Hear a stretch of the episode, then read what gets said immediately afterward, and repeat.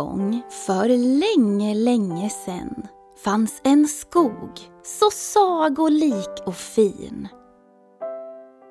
Där hände magiska saker på riktigt och inte bara i fantasin. I skogen fanns två trollbarn som var busiga som få. I sagan du nu ska få höra händer spännande saker som inte alls är hittepå.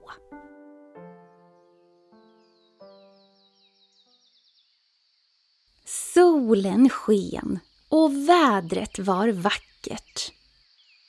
Pappa Troll stod på gräsmattan och visslade glatt medan han hängde upp tvätt.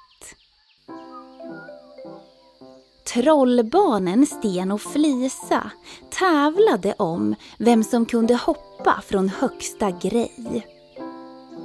Flisa hoppade från en stubbe och sa Du vinner aldrig över mig! Sen sprang de runt pappa och lekte jaga. Men när de hade sprungit runt pappa hundra gånger började han att klaga. Nej, sa han och mot ängen han började peka. Ni kan väl gå dit istället, till stora ängen för att leka. Trollbarnen blickade mot ängen där det fanns en enorm ek. Kom! Sa Flisa och drog med sig lillebror för att fortsätta deras lek. Det var höst i skogen och ekens löv lyste röda och gula. En kall vind svepte förbi och lillebror huttrade till en smula. Han gick in under eken och såg något som rörde sig på stammen. Det var en skalbagge som var grön och hade en jättelång antenn. Den liksom skimrade i skalet och baggen var otroligt vacker att se på. Den hade gulliga små fötter och ögonen var blå. Den klättrade sakta upp för stammen på trädet. Och Sten följde efter. Att klättra tyckte lillebror var lätt. Han var så nyfiken vart skalbaggen skulle gå. Den kanske hade ett eget hus i trädet med ungar i som var små. Flisa som hade sprungit runt bland alla löv på marken och roat sig hörde nu plötsligt Sten ropa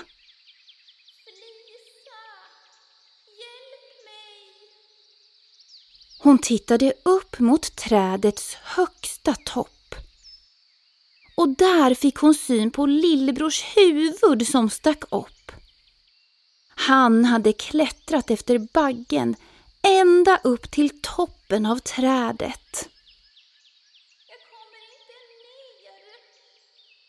Skrek han och grät en skvätt. Flisa sprang snabbt hem för att berätta för sin pappa. Och han började genast på sin telefon att knappa. Han ringde till brandkåren för att få hjälp av dem. En röst svarade i andra änden.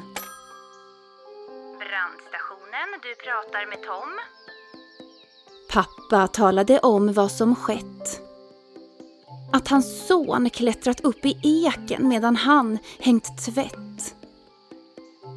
Brandmannen Tom lovade att köra snabbt som tusan. Tror du att de hann?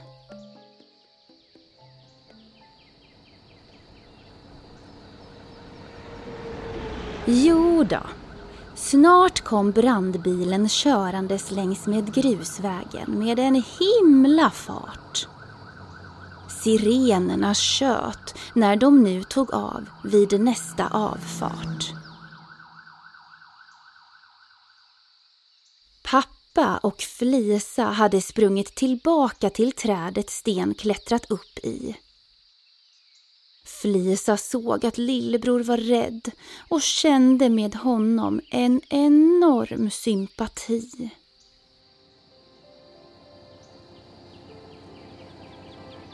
Brandbilen parkerade bredvid trädet och ur hoppade brandkvinnor och brandmän. En av brandkvinnorna tog sig upp på bilens tak till den långa stegen. För högst upp på brandbilen fanns en stege med en korg på. Brandkvinnan klev i korgen och sa till Flisa. Vi ses snart, hej då! Stegen höjdes sen mot trädet. Ingen fara, Sten, ropade hon. Jag får ner dig, plättlätt. Korgen hamnade högre och högre upp i luften, men så plötsligt tog det stopp. Nu kom inte brandkvinnan högre upp. Stegen var nu så utsträckt den bara kunde bli. Men var för långt ner för att Sten skulle kunna hoppa i.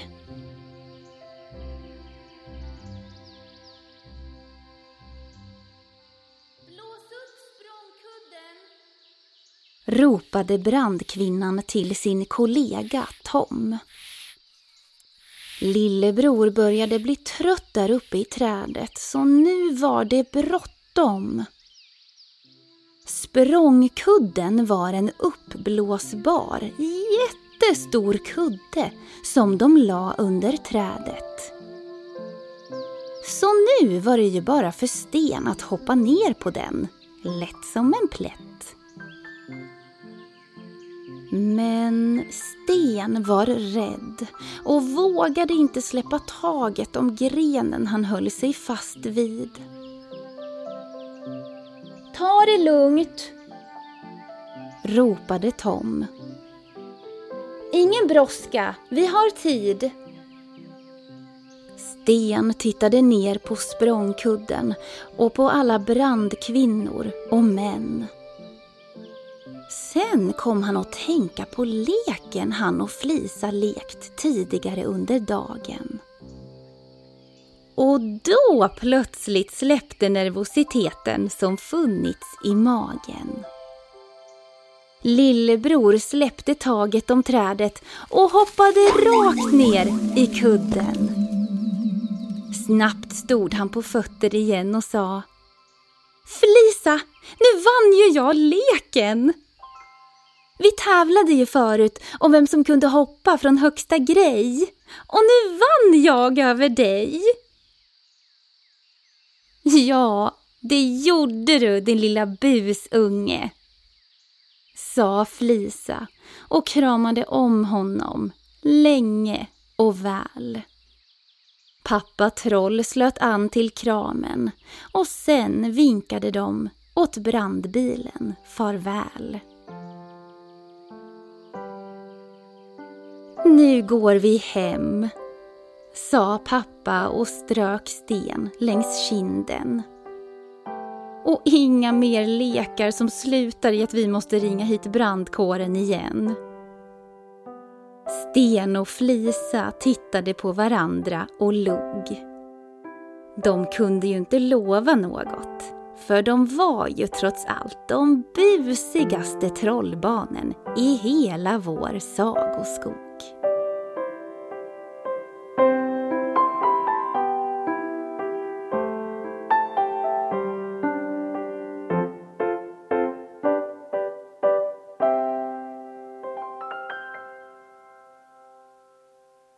Ni har lyssnat på Sagoskogen.